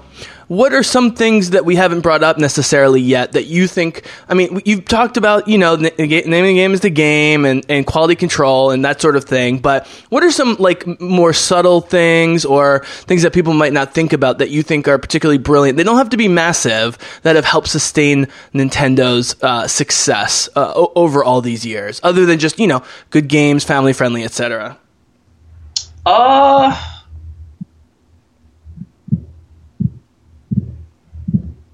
You can take a moment if think about that. I think the innovation on their part is also pretty good for a lot of a lot of their stuff. Um, like some of the ideas that they put, like like the ideas that they put into their hardware are really awesome because they try to innovate themselves every time they change. Uh, kind kind of like kind of like with with music artists, they make they make one killer album and it's great, but then they try to reinvent themselves for their future albums and it doesn't really work out. With Nintendo, it's a mix of both of those things. Mm-hmm. It's like sometimes it works, sometimes it doesn't, but each time it sells well because the idea of Nintendo's innovation is one of the things that defines them. Mm-hmm. Uh, for example, like the GameCube having a handlebar, so you it, and it, the, the idea that it was small enough that you could carry it around and just it's portable. It's it's a game, it's a home console, but you can pick it up and move it around. Mm-hmm. Or particularly the Wii and how the motion controls in the as the as is the main idea of the system and the just the interactivity of just like the idea of buttons are no longer the standard way to play video games. Now motions that are detected can be the controls. Mm-hmm. Like that those are two things that Nintendo has always built upon well it, always led Nintendo credence. And Nintendo has used well regardless if it's been successful or not. Nintendo 3D yes 3D um whereas Microsoft, which tried to put out the Kinect, trying to mimic the the actions of the Wii, because the Wii was so successful in its sales, because Microsoft was like, "Hey, we should make motion control games too," and how horribly that flopped. Um, is is just is one of those things that Nintendo has utilized and has successfully done over the years. I agree with everything you said. And, you know, the N64 was a great system. Uh, the GameCube had amazing games. Um, and then the Wii, obviously, you know, was first to the market with real motion controls and was able to capitalize greatly on it before people realized that it only had limited lifespan, essentially, or limited usage at least. It had limited usage, but and it, it, it then backed it up with games, but which was Right. the important thing. but I want to stress what I said before, which was let me just let, let me read you guys you folks some numbers. Ethan knows these, but this is important. This is important, okay? NES sold this is from Nintendo's own corporate website. The NES sold 62 million units. The Super NES sold 50 million units. The Nintendo 64 sold 32 million units. The GameCube sold 21 million units. Okay, so that takes us up through. Uh, let's see, what year? The GameCube would take us up through like the early 2000s. Okay, that's not even the I want to say, hold on. That's not even in the top 15 best-selling uh, uh, uh, uh, things of all t- um, consoles of all time. However, however, between the Game Boy Advance and Game Boy, just hardware units, we're looking at over 200 million. The DS on its own, 150 million hardware with a billion million uh, with a billion units of software sold. And then you get the Wii in 2006 or whenever it was, 100 million units sold. And the 3DS, another 73 million units. So the Wii and their portable systems is what saved the company ultimately. Um, but those are very different things, and they're lucky that the Switch, man. So we'll tie we'll tie it up with with what's going on now with Nintendo. Ultimately, they learned the right lesson, which is they excel at portable gaming. In my opinion, in my opinion, that's the lesson they learned, and they bet everything on it. And now they've already sold what 27 million Switches. something like that. Yeah. Yeah, they're going to pass the N64 in less than two years. They've already passed the Yeah. GameCube. They'll probably they're going to pass the SNES, which was 50 million. They'll probably pass the the NES at 60 million. There are reports of that the sales are go slowing down, Mm-hmm. but I feel like that's just because we're entering an odd period of between now and Black Friday to Christmas. Mm-hmm. So that's that. Uh, I think I think I think I think the Switch is going to have a a better Christmas this year than they did last year. Mm-hmm. Um, that's just me though. Interesting. Um, oh, interesting fact. It's predicted that sometime this month or next, the PlayStation 4 will pass the PlayStation 3 at 84 million units, and the estimate PlayStation versus Xbox, PS has about 71 to 74 percent of that market. Oh yeah, easily. So, Easily. Nintendo has done a couple things. They keep making different systems. They're not worried about having the best hardware. They have timed their release cycle, right? So that's staggered. So they're not going up directly against them in terms of, of releasing it, but they're also now definitely not going up against them in terms of the consoles themselves. And let's be honest, man. Let's be honest. It's only a matter of time before people get sick of fucking PlayStation and Xbox controllers. But people aren't going to get sick of portable gaming. As you pointed out, the iPhone iPad gaming revolution never happened and probably never will. And and Nintendo realized that a while ago and they're finally capitalizing on that. That's that's my assessment about why they're they're succeeding right now. Yeah, until until phones really start to take off, and the Razer phone was the start of this, but we're still we're still five years out from even like the real beginning. Right. Ten years from now, yeah, we'll start to mm-hmm. see like the super But here's the thing. the super the superpower Here's of the thing. phones, but like Here's the thing: M- manual, button, and and pad controllers will always make sense Oh, for yeah. a portable unit, but it's not doesn't make sense for home unit when we've got computers that can do so much more with the peripherals, right? And so that's the that's the reason the iPhone never took off because no one was able to sell a accompanying unit that people wanted for their iPhones and iPads to you know to make them into And- gaming units. and, and, and funny enough, for that word you bring with the peripheral thing, that's the speculation about how this is going to work. Is you're going to be able to take your phone, plug it in like the Switch, and it's going to go to a screen, and you'll be able to use it like a computer. Yeah. That, that that's where this is supposedly going. And the, and the Razer phone, my Mm-hmm. phone, can already do that. You could set it up like it's a Raspberry Pi, which is a little computer, Mm-hmm. and plug it into a screen, and it can work.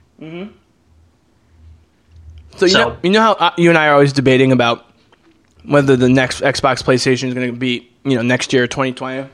Yeah.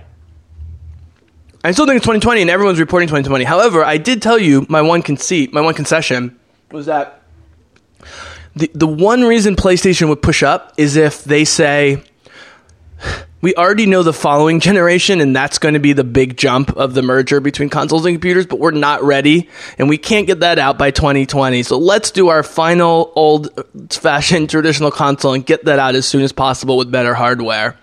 And that would be the reason to push it up to 2019 so they can accelerate to whatever's after the PlayStation 5 and make the big leap. But Nintendo's Yeah. already avoiding that entire. That's the thing. I mean, Nintendo. Well, they'll they'll Yeah. make they'll they'll make a they'll they'll make a they'll make an intergenerational uh, switch, just like they did the 3DSs. They made the they made the new 3DSs, Mm-hmm. Yeah. which had the upgraded processor, upgraded battery life, bigger unit. Yeah. I mean, Sega was the rock star and Nintendo was the jazz uh, musician. I mean, that's exactly what it is. Rock stars, they burn bright and then they die of a drug overdose when they're 30 years old. Yeah, Herbie Hancock's still playing. He's like 89. except except except for Ozzy. I don't know how that man's still alive, but Yeah, but you know, the jazz musicians, uh, you know, uh, and even in the end, they get paid. I mean, fucking Herbie Hancock gets paid like a million dollars per performance to go all around the world, you know? Yeah. And even if not, you're respected for being a great musician, and, and they play for 60, 70, 80 years and, you know, putting out real art, you know? Rock is very, pr- and, and that was, you know, I guess maybe we should end with the Mario Sonic thing, which we never talked about, which is, it really going to the does. Olympic Games, What's it? going to the Olympic Games. No, no. I'm- saying That'll be that'll be a fun conversation in two years, though. no, reading the book going into it, I was like, oh, there's going to be so many like metaphors about Mario and Sonic, but the reality is they do really represent what the companies were about. Oh yeah, 100. percent And that's the tortoise and the hare, right? Mario, even when he's, you know, on super speed or whatever, I don't know the recent Mario games. He probably can do a lot more stuff, but, you know, Mario was never meant to run fast. It was all, he was all about slow exploration, more nuance. You know, Sonic was just speed, speed, speed, speed, speed, and that's what that's what Sega did. They just ran and ran and ran until they hit the wall. And Yep. Mario climbed over the wall or went under the wall. You know what I mean? Or found a way through it. And, and I think uh, Sega S- S- Sega hit the wall so hard it took six fans. They had to hire six fans of their games to make a real Sonic game today. That's how that's how badly they hit the wall. you know, and they were getting like all the big teen celebrities on tours. I mean, they that's the thing. Kalinske knew Kalinske was a great salesman. But Yep. I, I will continue to stress that if Sega of Japan had just done a little bit more what Kalinske was asking for, they were going to hit that wall because they were more flash than substance. But it, it, the wall would have happened much later. Like Sega would have made it into the early 2000s and then would have failed, as opposed to failing after what three years, four years of dominance. I mean, I remember I was already in high school or almost high school then, and like I didn't really care. But like I just remember like one day no one was talking about Sega anymore. It was you know it was just Yeah. like the guy who disappeared and no one knows. Sega, the, the, the very thing that Sega was trying to avoid, which was Mm-hmm. to prevent the video game industry from being a fad, and uh, they ended up being the fad. Mm-hmm. So Yep. I do want to point out the Sega has sold more than the Xbox One, the Xbox, the GameCube, the Wii U. But then it's pretty pathetic after that. yeah, but yeah, I mean all the top selling systems, man, other than it's PlayStations and and Nintendo portable units. I mean, Microsoft is green on this chart, Sony is purple and Nintendo's red. It is all purple and red. I mean, Microsoft has the Xbox 360 and literally the Xbox One is 20 spots down from the top. 20 spots. yep, yep. All right, so final question. We've done all this Nintendo talk, Sega. Eh, we've we've talked plenty of Sony in the past. Um, I like to end on something related. So, where does Microsoft go from here? Because PlayStation in the traditional console market is kicking their fucking asses. Uh, so step number one is they need to be the first one to jump to PC. Hundred percent. They need to bring their exclusives to PC. Yep. They will make so much money if they if they bring their exclusives if they make a successful ports of their games, that especially the Halo franchise. Mm-hmm. If they bring their the Halo franchise to PC with unlimited frames and all the other beautiful things about PC, they will make so much money. It's not even it's like it's not even a joke how much money they'll make. In addition, they won't have to do anything because they already have a platform that they could sell their games on, and they won't have to worry about Steam taking forty percent of their profits. Like, they are good to go. Like, add, add- like update the Microsoft Store a little bit. Like, maybe bring an Xbox launcher to PC. Mm-hmm. Not it's not this complicated to do. They just got to spend some time making it and a little bit of money, a little bit of elbow grease. They will make so much money. That's the first thing they got to do. Like, if, if they want if they want to like like make it, it like it's it's out there. They they want to make money, they can do it. Like it'll be done. Um, so that's something they can do. The other thing they have to do is they have to come out swinging next generation. They have to come out swinging, and I have no idea how they're going to do that because their next Halo game is for this generation, supposedly. The next uh, the next Gears game for this generation, the next Forza game for this generation, and that's their three biggest titles right there. Yeah. I So mean- unle- unless un- unless unless and We Happy Few isn't doing so great right now, uh, which is one of their exclusives for their for one of the developers that they that they bought. Uh, like they gotta they gotta either buy more developers and make more games, or they gotta make some new IPs that are really good because I mean, I think what's getting lost in the shuffle, you know, I praised all the third party studios that get under Sony's umbrella, is that it's not just that they're making good games. You know, the saying, uh, uh, uh, necessity is the mother of invention? Yep.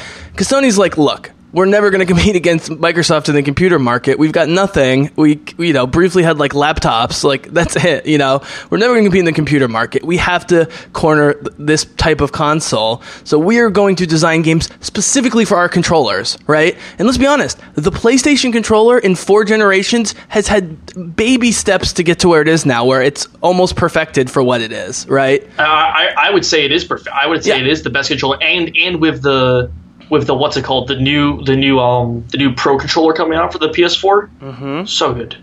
Like And but So- you know what I'm saying? Like, like yeah, you you, No, you could agree. you could design a version of Horizon or New God of War for a computer for sure, but it's optimized for the PlayStation experience. right. That's what right. they're doing it's so optimized, well. It's optimized for the PlayStation experience. That's the first thing. Mm-hmm. The other thing is they don't have to do it. Sony is in such a good position. They don't have to do anything. That's the thing.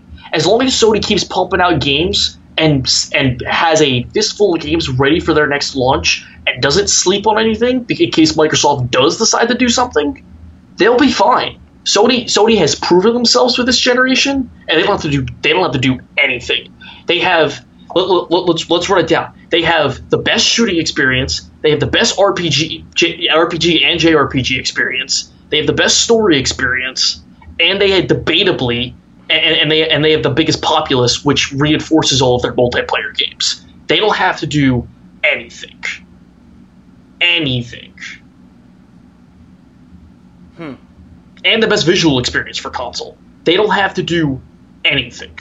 So long as so long as those five things do not change, Sony doesn't have to do anything. Yeah, it seems like it's interesting, man. It, it you know what? with, with Nintendo going their own way, Microsoft maybe going back to where they belong with computers, and, and Sony perfecting the console to the extent that it can be perfected, it's almost inviting more players at this point, right? I mean, Yeah, yeah. Now, now, now, listen. That thing can easily change. That whole system can easily change. Microsoft just has to make a good marketing campaign to, to people that are not Americans because Xbox only sells well in America. Um, they have, to, they have to sell units in not America, and they have to make a system that is better in those five categories, with the exception of the population, because they can't change the population until it's better than what Sony has. Sure. Um, in, in those four categories that I mentioned, if they make a better product in all regards, people will come. But like at the the minute Sony locked down the 13 year Call of Duty Activision deal was probably like the turning point. Because that just tells you what Sony was willing to spend. And since Microsoft wasn't willing to spend that money, they immediately lost like they they, they already lo- they, that just means they lost the shooter market right there, which is the biggest if not the second biggest market.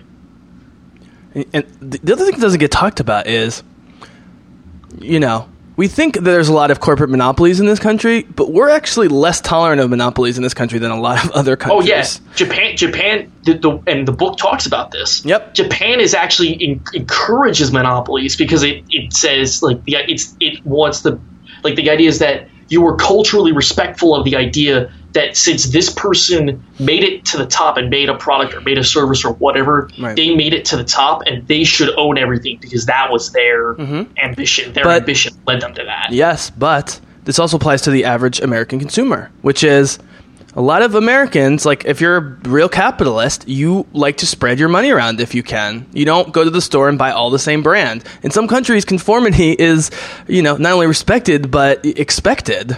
Like, you know, not that people don't have brand loyalty, but what I'm saying is, you know, everyone's already using Microsoft on every fucking computer. And so if Sony and Nintendo are putting out better consoles, people are going to give them the benefit of the doubt for sure over Microsoft, who they're already spending too much money and time on as is in all aspects of their life, right? You go, you go to work, you're on Windows, you go home, you're on Windows, you know, now Windows, they got their own tablets and the Surface and the blah, blah, blah, which is fine. You know, Microsoft has gotten a lot better over the years. This is criticism criticism of Microsoft. What I'm saying is, you know, the Xbox 360 is looking like a blip.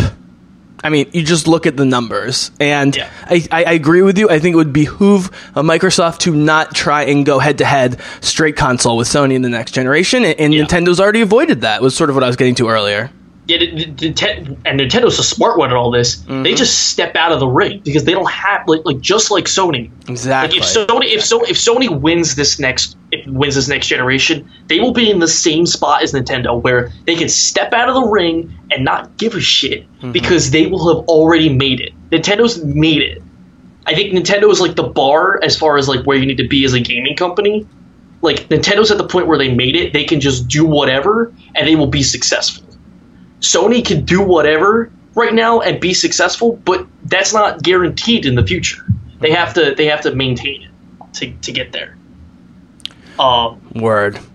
I, and and and I like as someone who like has no brand loyalty per se. I, I care about Nintendo. If I was to pick one, I'd say Nintendo, but I don't have a loyalty to any one of these three companies. Um, if I was to it like the the guy who's leading Xbox right now, uh, Spencer, I think that's what it is. his last- I forget his full name, but the guy who's leading Xbox right now, I actually have a lot of faith in him because he uh, he wasn't the guy who launched with the Xbox One, but he's the one who has been very pro-consumer about every decision midway through the Xbox One's life cycle. Yep. He's been responsible for that, or at least he's been at the helm for that. So if he if he makes the correct decision, like I, if anyone's going to make the correct decisions for the launch of the next Xbox, it's him. So Yeah, yeah. I, I, I, I don't think it's bad business practice at this point. I just think PlayStation made some good moves when it looked like they were down with the PS3. They made they made all the right moves. Yeah. they made all the right moves, and Xbox made no moves. So Right, right, right, right. But but yeah, Uh, the only move Xbox has made is the Xbox One X, and that's it. Like Yeah, and, and look, the bottom line is name of the game is the game. And right now, when it comes to name of the game is the game, PlayStation's nailing it on the console. And hundred percent, even even much more than Nintendo has because just because the PlayStation. Oh, that's 4 has what I wanted to end so on. much longer. that was the question I actually wanted to end on because that's more directly pertinent. And then we'll really close out. For now, is obviously we're going to keep this discussion going as long as the our podcast and the you know awkward controllers and so forth goes on. Um, uh, which is um, you know Nintendo's clearly expanding their range of products available. Yeah, Um, I mean, the, the second year the Switch has been phenomenal for the Switch. Yeah, Right, right, but I'm saying the Nintendo seal of quality doesn't really exist anymore because there's so many third party games. And I'm not I saying mean, it's, it's, a bad it's, thing. it's all on. No, I mean, it, it's it's been that way. Since. I understand. it's on all of their. It's on all of their games. no, I understand. I understand, but you know, I hear there's more bugs on some of the games. They're expanding the store. All I'm saying is, you know, they're, they are going more open source than they have before. Something Apple's never done, and surprises Uh. me that Nintendo's doing it, expanding the store so much. Or you don't think they are? I mean, no. Have you have you seen the the litter and the, the disgusting that is the DS library? I guess that's also just how you promote it too. You know? Yeah, I mean, like, there's all this crap in the DS library that's like just not is a cheapo crap mm-hmm. that was like like oh I'm going to I'm going to like like there are so many games in the DS library that were made under a year because that's how short and bad they are. I'm, I'm just talking like, pure pure numbers. oh DS library has it, but No, I understand that, but the Switch has only been out a year and change. I'm saying pure numbers in the first year and change, and now the you know, I know Nintendo people are, are the last to embrace digital games, but at this point, people are buying a lot more games than ever before on digital store, even on the Oh, yeah. Switch. Yeah. Yeah. So, what I'm saying is the inevitable trend is they have to open up and, and have more stuff in digital store. But I'm saying my, the question I'm asking you is, assuming that continues, even if it's a slower rate and they still have steel quality, whatever you know, is there is there a breaking point? Let's be honest. Like they never used to have shooters. They would never have Dark Souls even 15 years ago. Now they don't think twice about it, right? Do they lose their family friendliness, or do they just pump out so many Mario and Zelda products that they maintain the the Disney vibe? So people kind of ignore that they're also putting out like extremely violent games and so forth. I think I I, I- I think they're matching trends, mm-hmm. and the the trend matching is that they they are embracing indie titles. That's the first thing mm-hmm. because indie titles are fantastic when you pick the right ones. Um, and because there's thousands of them, and eventually 15 of the thousands will be good. Um, and two, uh, they're, they're they're matching trends because that's how they know they can stay. They, they, they can make money because why would like one of the initial complaints with the Switch was there's no library here, and they built instead of instead of pushing out their first party products because they they were going to release their first party products when they felt like it had to be re- when it should be released, not when it had to. like, It should be released now. Uh, Like Zelda launched with it just because they had to sell the unit some way. right. But Od- Mario Odyssey came out when Mario Odyssey was ready. Mm-hmm. I am Mario Odyssey could have taken another year for all I'm concerned, even though it looks like it's it's it's so off, it's so beautiful. Um, uh, like Pokemon Switch took another year to develop, even though it's they're basically just reusing assets and pumping up the art style. For what reasons I don't know. We haven't seen the game yet, so there's the game design in the background. We'll ha- we'll have to look at more closely, but they've they've taken they, they've taken more time to make Pokemon Switch. It's been two years since the last like new Pokemon game, quote unquote, new Pokemon game. Um, and that's long for Pokemon because Pokemon usually does it every year. Uh, they, like Nintendo takes its time with those sort of things, and so they're like, we got to put stuff in here. So they open it up, and maybe it's also just Nintendo's willingness to finally open up. Like, there's that too. Because, well, like you that, said, that was sort of where I was going with the question. never- yeah. Dark Souls would never Yeah. ever be on a Switch uh, on a Nintendo unit until they realize, like, like well, this is like that, that this is a popular game series and it actually meets our ideals because graphic violence has been has been a serious issue before, especially with like people being like, ah, I played video games that influenced me to do my crazy murder spree. No, you're just you're just a murderer. Um, and people have like accepted that, and it's moved on, and it's video game has started to transcend pop culture, and so people are more willing to accept some of these crazier ideals for games. And okay, this this game about me, uh, uh, the perfect example, this indie game that they showed off at E3. It's called My Friend Pedro, and it's literally a dude with a hockey mask on a skateboard going through and shooting a bunch of thugs. That would never be on a Nintendo system, but it's also only on PC and only on the Nintendo Switch. Like Nintendo Nintendo's following the trend of just video games are popular now and violence is violence in video games is definitely a conversation, but it's not quite the the fearful thing that it once was. Yeah, no, I'm convinced that Nintendo has made you know a, a, a reasonable decision that people are just accepting that, that this part of video games at this point, and that it's up to the parents to you know police their children and so forth. My Right. my, and, and, my and the bigger question of parental as well. Like, my bigger question was more about quality control of the games themselves because there was a time when they made the majority of their own good games, and Mm-hmm. you know. With, with more variety, you, you lose control. And I- it- Yeah. uh, this isn't an insult. This is actually a compliment. I'm just asking you if you think, you know, they can sustain this delicate balance between letting some more people in and having a little bit less control. That's all I'm there's asking. only there's only one game of awful quality I know of on the Switch store, and that's WWE uh, 18. Hmm. 2 2K18. That's the only bad game I know of on the Switch because of how badly EA decided to optimize the game. Oh, by the way, the final story. I loved the both the written and impression portrayal of uh, what was his name, like Trey or whatever, the founder of EA, the big Oh, douchebag yeah. that Kalinske just kept telling him to shut up and stop Yeah. talking. He's such a slee. They they illegally reverse engineered the Genesis and then blackmailed them. I was like, Yeah. oh my god, EA's really been evil from the beginning.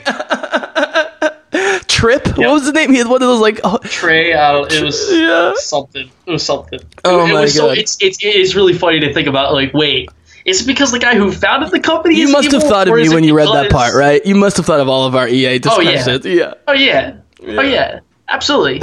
Absolutely. Oh man, fuck EA, fuck EA. Disney, get Star Wars out of their grubby hands already. God damn it! All right, buddy, this was great. Um, I'm glad you finally read the book, and I, it's such a long book, and there's so many stories. But at, at least we, So- at- sorry, at least we have a a sort of uh, textbook of source material to work from as we continue this discussion in the future. Is the big so thing. now you have to read Blood, Sweat, Pixels. I, I just don't have money, but when as soon as I get an Audible credit, I will. Can I can I can I send you my credit? Sure. Because I have a credit. Yeah. Okay. Yeah. Yeah. I can I can use my credit for you. Oh, absolutely. I'll for sure You're to gonna you're gonna love it. Do you want to know why? Because Schreier's a great writer. Schreier's a great writer. Now, the guy who does the voices isn't, isn't fantastic. He's just adequate enough, in my opinion. But, but he tells the stories of Uncharted, Dragon Age, Diablo, and um, what's the other one? Uh, some other one. But I, I I know you liked I know you liked the developer and the series, so you're gonna you're gonna love it Awesome. you're gonna love it. It's so, it, it it's super enlightening, and just as a quick tease, the Stardew Valley story is so heartwarming. It's awesome. Word. Yeah, I like him. I like his show. Uh, it, you usually, usually like smarty pants podcasters can annoy me at times, but he's he's Yeah. he's very relatable. He's good. I think I, I think it's the funny voice that gets me, just because it's like like you you almost can't take him seriously until you do because of how much how smart he is. no, see that actually works for me. I like when they're. I like when uh, some of those hosts are a little goofy and awkward because. There's nothing worse than someone who's super smart, but also like super good looking, super well spoken, super perfect. You know what I mean? Like, I, Yeah. I like my, I like my, whatever the field, I like my smart people a little rough around the edges, just a little. Rela- he's just a relatable guy. Like I said, he's like a nerdy. He feels like a nerdy Jewish guy I went to camp Oh, yeah. with. Yeah. Yeah, Um, so, uh, cool, man. Well, this was great. I'm glad you read it. It's certainly very informative. And, uh, like I said, I, I, I mean, did you agree with my initial statement I said where I, like, as cool as like the, the actual, the main story was, it was really the anecdotes for me that made the book, all the little Yeah. stories that we teased. So you guys go out there and definitely read or listen to Console Wars if you have any interest in not only video games, but just in general and like how business works and, you know, what the culture of, of this country was with entertainment and games and stuff in the early 90s. I mean, there's so much stuff going on. Uh, it was so ingrained. People forget, I mean, how important both Mario and Sonic were like people's identities in the early 90s. Yeah. It's crazy. Yep. Yep. It, it, it's just super awesome to look back and see, like, just just knowing knowing what's happening behind the scenes mm-hmm. is super enlightening because it. It, you, you, you like we will never like there are just some of those things that you can never know mm-hmm. and this gives you like a brief insight into like what it truly meant mm-hmm. for the men and women who were Yeah. but like working behind the scenes here. And again, I hate to say it, Sega of Japan. Their best success was with an American at the helm, and then they can't make a good Sonic game until they literally outsource it to non Sega employees who make the only good Sonic game since the 90s.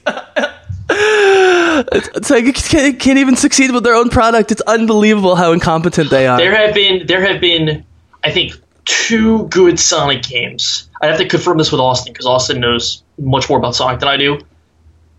There have been like two good Sonic games since Sonic Three.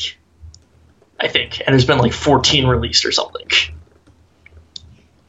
Word up, man. All right, buddy. I'm gonna, I'm gonna, I'm gonna have to send you a link to this, the, to this playlist because the Game Grumps play Sonic Boom on the 3DS, and it was rushed for Christmas in like under a year, and it's just a perfect. It's like the most beautiful encapsulation of game design of how not to game design mm-hmm. ever. Yep.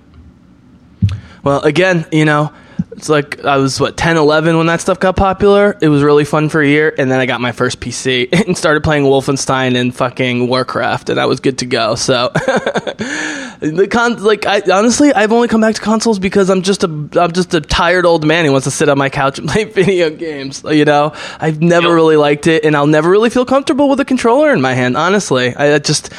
You know, it's it's just one Yep. of those things. So I'm fascinated by it, and uh, you know, it, it seems like someone will be able to figure out how to keep us on the couch, but get us better controls and better hardware somehow. So, Yep. um, anyways, maybe you and I will be the ones to do it, man. Right? So, um, Yeah, who knows? all right, Eth. Well, thank you very much. Um, The Bizzle console. The Bizzle, the Bizzle console, I like it. BizzleCon. it, it, it forcibly keeps you in the game, and then you can't do anything else except listen to Bizzlecast over and over again. Oh my god, that's. I mean, I do that because I'm obsessive about getting better with my podcast, but I would never ever wish that on anybody else. Why did the creators do this? Because the one creator was a psychopath who wanted to have his torment shared with everyone. I listen to me and only me. um, all right, bud. This was great. Uh, we'll be back, guys, with um, uh, awkward controllers episode in a couple weeks. Anything else you want to say to the Bizzlecast listeners before I sign us out? Uh, uh, uh, uh, Destiny soon. Yay. And with that piece of useless information, the Bizzlecast is out. Roasted. Uh, Sorry, dude. You, you're constantly you're constantly setting me up for insulting Destiny. I don't want to do it. Yup, yup. Oh, oh, oh, I told me.